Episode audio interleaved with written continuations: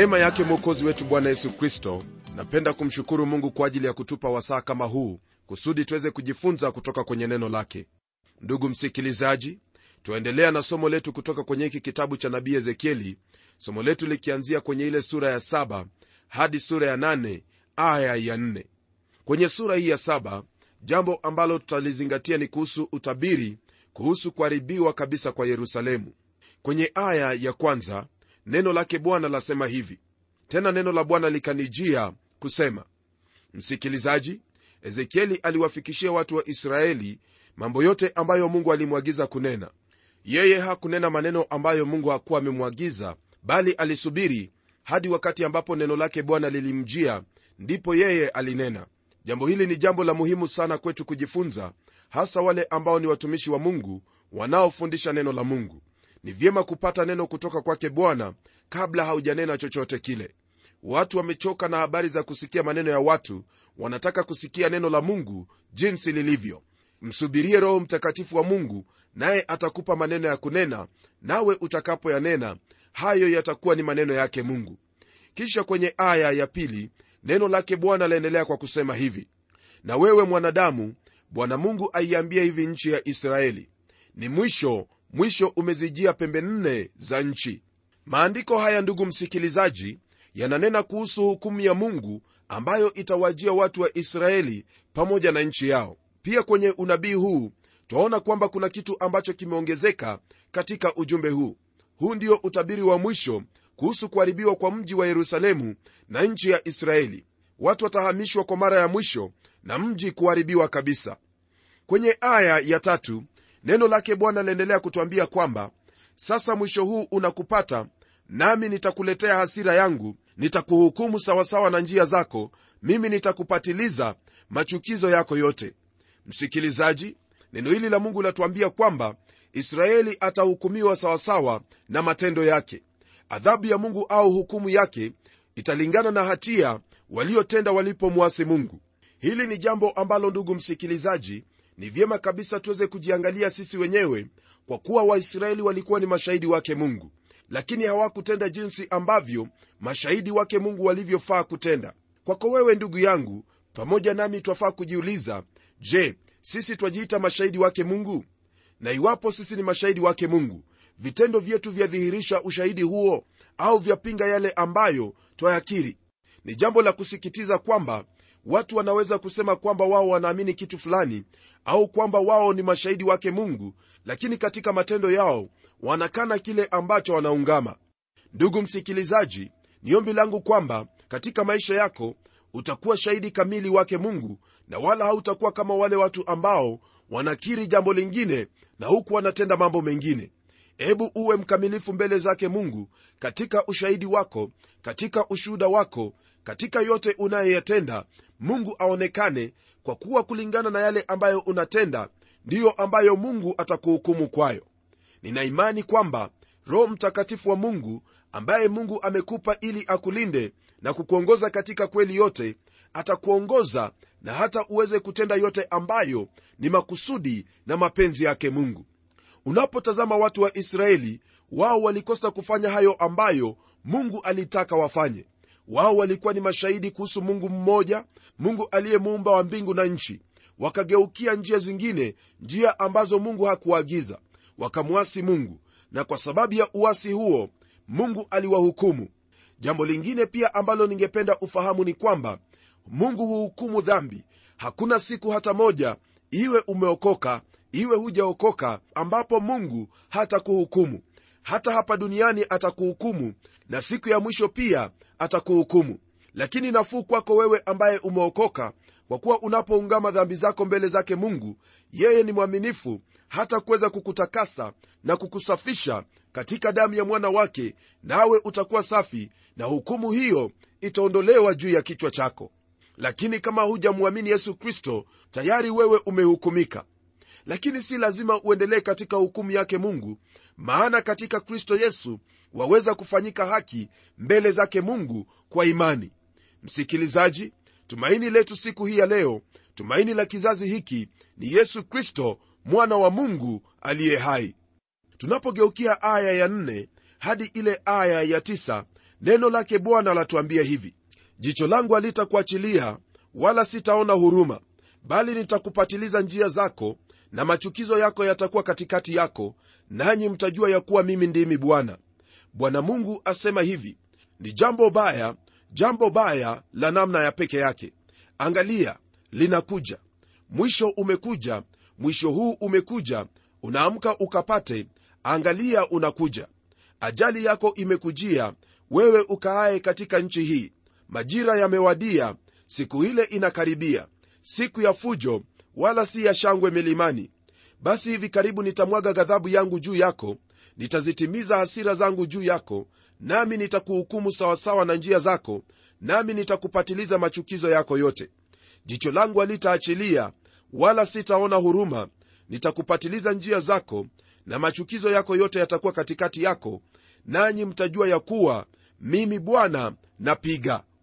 Kwenye sehemu hii ya maandiko ambayo tumesoma ndugu msikilizaji twapata kwamba ni sehemu ya maana sana ambayo mara nyingi watu hawahubiri na haijulikani na watu wengi kanisani.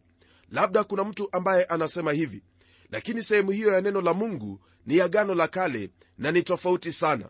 Rafiki yangu msikilizaji ningependa ufahamu kwamba lugha ambayo ezekieli anatumia ni ya kubembeleza ukilinganisha na lugha inayotumiwa na mwandishi wa ufunuo na hata maneno ya yesu katika agano jipya katika sura ya 25 ya kile kitabu cha injili ya mathayo. Mungu huyo wa agano la kale ndiye mungu wa agano jipya naye ni lazima ataadhibu dhambi ya aina yote. Hakuna yeyote ambaye ni mwenye dhambi atakayeepuka hukumu yake mungu. Labda waweza kusema kwamba ghadhabu hiyo ya mungu ambayo ilimwagiwa wakati ule ilimwagiwa wana wa israeli. Naam hiyo ni sawa kabisa nami nakubaliana nawe. Lakini ningependa ufahamu hili licha ya ghadhabu hiyo kumwagiwa wana wa israeli haina maana kwamba mungu hawezi kukuhukumu wewe. Kumbuka kwamba mungu ndiye ambaye amekuumba na kwamba yeye anakuonyesha njia ya kupitia. Lakini unapokosa kufuata njia ile wewe tayari umehukumiwa. Wana wa israeli walihukumiwa kwa kuwa waliasi maagizo yake mungu. Vivyo hivyo kizazi hiki kitahukumiwa kwa sababu ya kuasi maagizo yake mungu kupitia kwa mwana wake yesu kristo. Hakuna njia nyingine ambayo utaepuka ghadhabu yake mungu au hukumu yake ila kwa kumwamini yesu kristo. Matendo yako hayawezi kukusaidia wala hakuna lolote lile ambalo laweza kukusaidia isipokuwa damu ya yesu kristo. Ndiposa twaimba wimbo huo kwamba hakuna cha kunisafi ila damu yake yesu kristo. Hakuna chochote ambacho chaweza kutupatanisha na mungu ila kwa hiyo damu yake yesu kristo. Hatuwezi tukahesabiwa haki ila kwa hiyo damu ya yesu kristo hakuna ndugu msikilizaji dawa ya makosa ya kututakasa ila damu yake yesu kristo. Damu hiyo iliyomwagika pale msalabani damu yake mwana wa mungu ndiyo ambayo inatutakasa sisi na kutufanya haki na pia kukubalika mbele zake mungu. Tegemea damu yake yesu kristo nawe utakuwa salama maana sadaka aliyoitoa ndiyo sadaka kamilifu sadaka ambayo inakubaliwa mungu hawezi kukubali sadaka nyingine yoyote. Mungu hawezi kukubali sadaka nyingine wala hakuna kinginecho chochote kile ambacho mwanadamu yuwaweza kutoa kusudi apokee wokovu. Yeye anawapokea wote ambao wanakwenda kwake kwa imani kwa njia ya mwana wake. Huo ndio ukweli na wala hakuna msingi mwingine wowote ule ambao utakuwezesha kusimama mbele zake mungu na kupokelewa ila kwa damu ya yesu kristo kwenye aya ya 1 hadi 14 neno lake bwana laendelea kutuambia hivi. Angalia siku hiyo angalia inakuja. Ajali yako imetokea fimbo imechanua kiburi kimechipuka. Udhalimu umeinuka ukawa fimbo ya uovu. Hapana mtu atakayesalia miongoni mwao wala katika jamii yao wala kitu katika utajiri wao wala hakutakuwa kutukuka kati yao. Majira yamewadia siku ile inakaribia huyo anunuaye asifurahi wala asihuzunike auzaye maana ghadhabu imewapata wote jamii. Kwa maana auzaye hata kirudia kilichouzwa wajapokuwa wangali hai kwa sababu maono haya yawahusu wote jamii. Hapana mmoja atakayerudi wala hapana mtu atakayejitia nguvu katika uovu wa maisha yake. Wamepiga tarumbeta wameweka vitu vyote tayari lakini hapana aendaye vitani maana ghadhabu yangu imewapata wote jamii maandiko haya ndugu msikilizaji yaonyesha jinsi ambavyo watu hao walivyokuwa watu ambao walikuwa chini ya ghadhabu yake mungu. Walijaribu kufanya lolote lile ambalo wangeliweza lakini hawakuweza kwa kuwa ghadhabu ya mungu ilikuwa juu yao. Ndiposa tunapotelemka kwenye ile aya ya19 twapata neno lake bwana likituambia hivi. Watatupa fedha yao katika njia kuu za mji na dhahabu yao itakuwa kama kitu cha unajisi. Fedha yao na dhahabu yao hazitaweza kuwaokoa siku ya ghadhabu ya bwana. Hawatajishibisha roho zao wala hawatajijaza matumbo yao kwa sababu zilikuwa kwazo la uovu wao. Rafiki yangu haya ambayo twayasoma hapa ni mambo ambayo yaonyesha waziwazi kwamba hakuna lolote ambalo laweza kumwokoa mwanadamu siyo mali yake wala siyo kile ambacho anacho au cheo yake katika jamii bali ni lazima aweze kugeukia huyo ambaye ni wa kuokoa. Jambo hili ambalo twaliona hapa ni jambo ambalo latufaa sisi kujifunza kwamba hatuwezi tukaokolewa kwa yale tuliyo nayo bali ni lazima tu tumkimbilie huyo ambaye ni mwokozi wa ulimwengu jina lake ni yesu kristo. Hayo ndiyo ambayo wafaa kuyaelewa kwa kuwa usipoelewa jambo hili sijui utaelewa lipi. Watu wengi wamefikiri kwamba fedha na dhahabu ndizo ambazo zaweza kuwaokoa. Lakini unapotazama mambo madogo tu yanamsumbua mwanadamu kweli kweli kwa mfano mtu anapopata homa au anapokuwa mgonjwa haijalishi yeye ana mali kiasi gani maana ugonjwa huo waweza kumwangamiza. Kwa hivyo ndugu yangu fedha haziokowi wala umaskini hauokowi bali kristo yesu ndiye anayeokoa.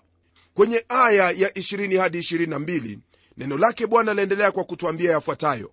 Na uzuri wa pambo lake yeye aliuweka katika enzi lakini wao walifanya sanamu za machukizo yao na vitu vyao vichukizavyo ndani yake ndiyo maana nimeifanya kuwa kama kitu cha unajisi kwao.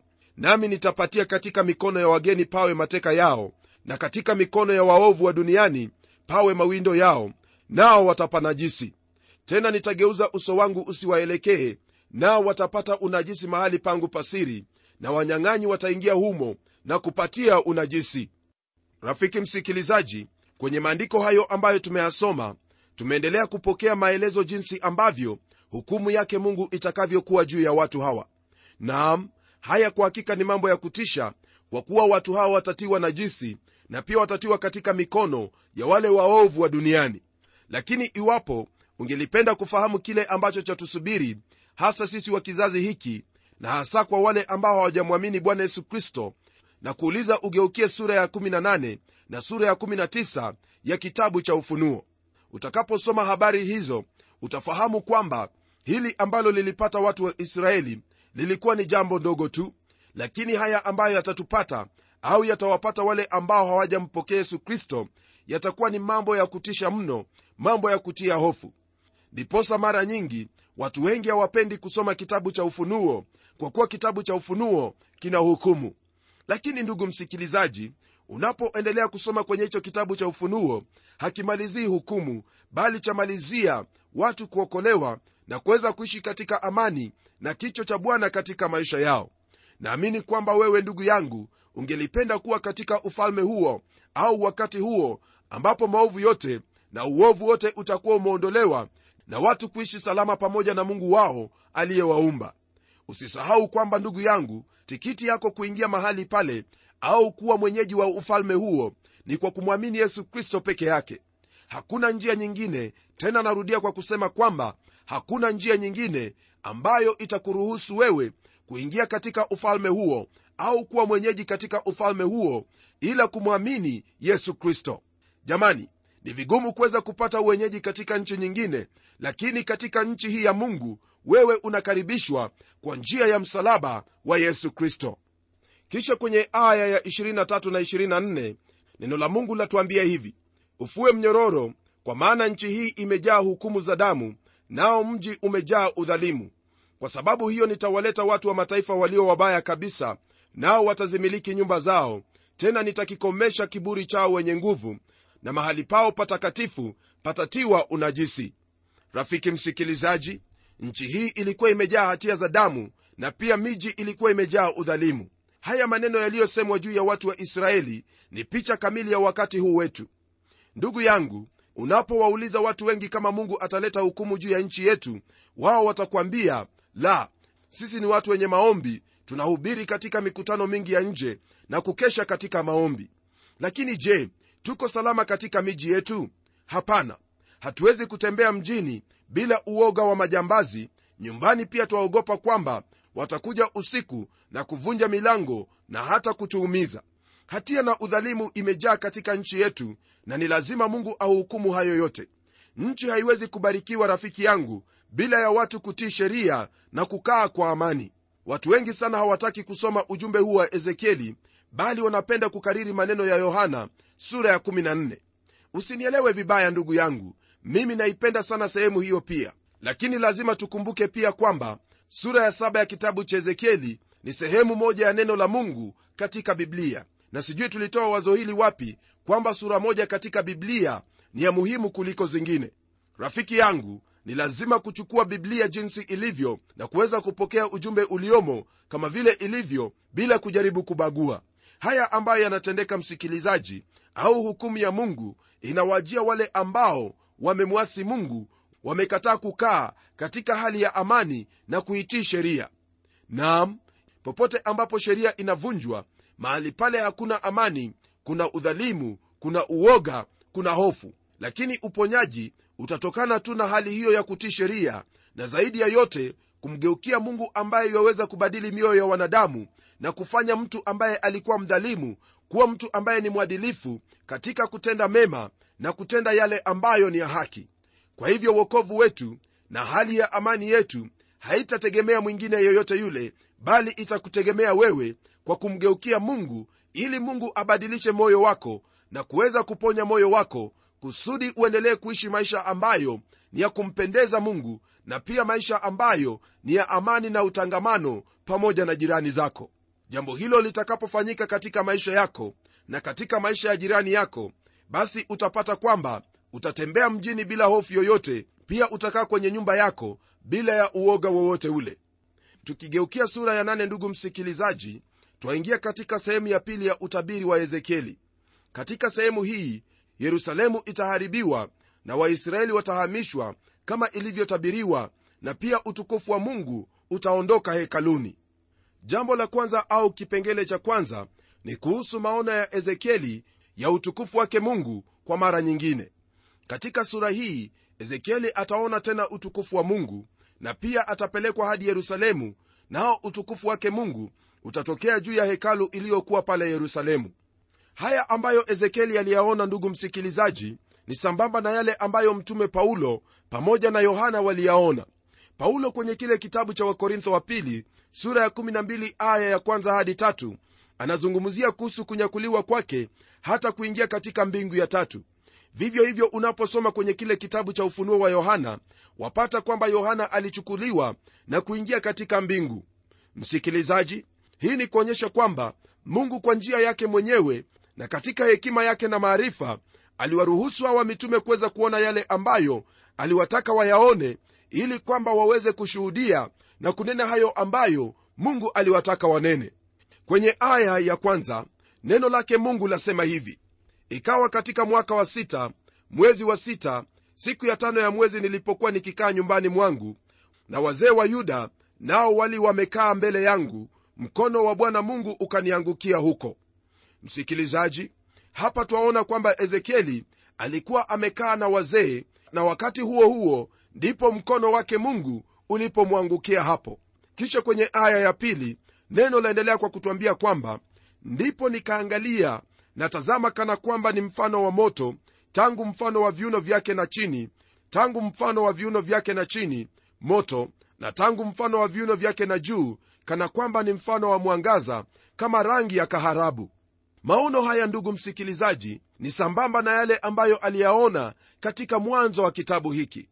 Naam hayo maono ya ajabu ya utukufu wa bwana ndiyo msingi wa kitabu hiki cha ezekieli nami nafikiri kwamba huo ndio msingi wa kitabu cha ufunuo vilevile vile.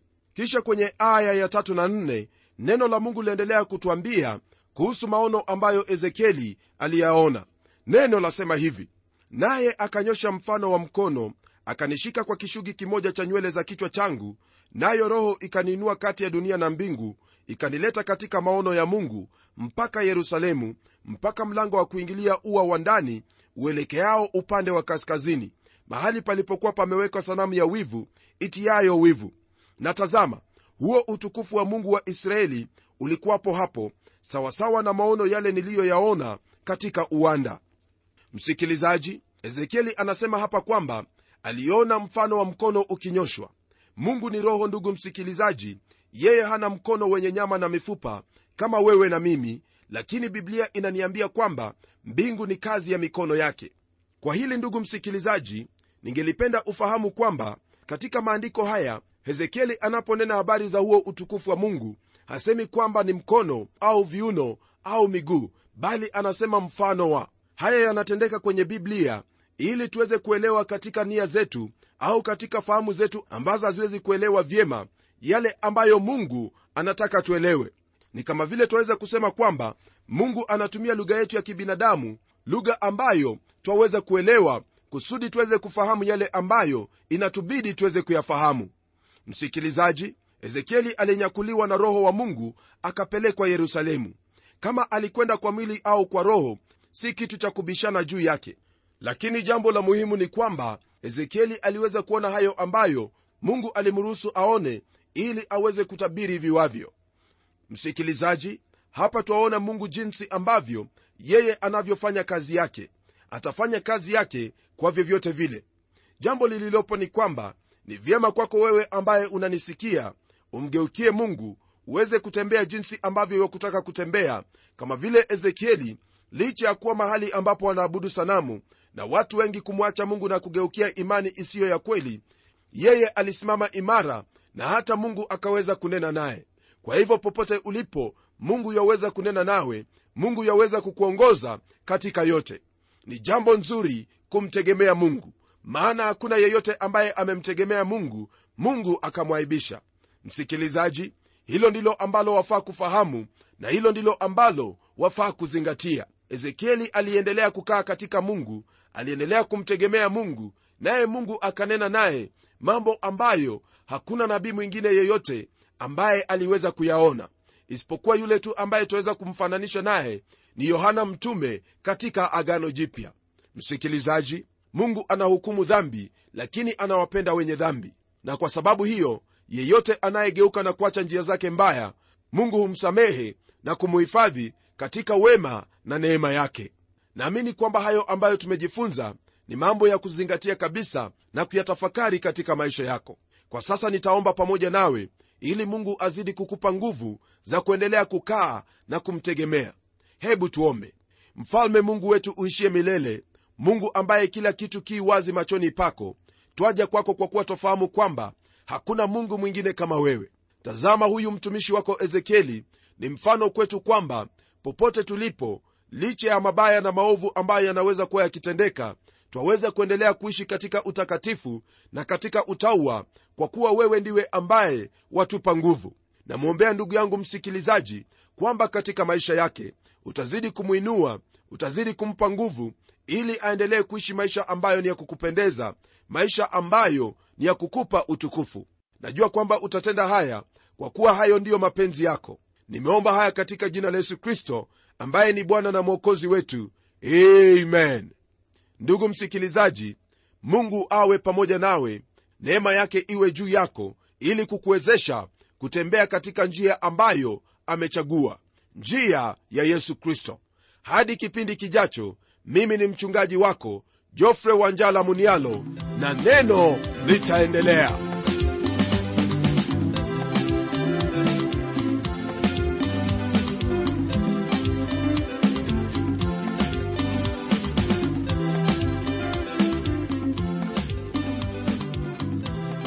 Je msikilizaji wangu unaendelea kubarikiwa na kipindi cha neno. Kama ni hivyo basi tuandikie barua utuambie hivyo hivyo. Anwani yetu ni kwa mtayarishi kipindi cha neno transworld radio. Sanduku la posta ni 21514 nairobi kenya. Na hadi wakati mwingine ndimi mtayarishi wa kipindi hiki pamela omodo nikikwaga nikikutakia mema mchana wa leo.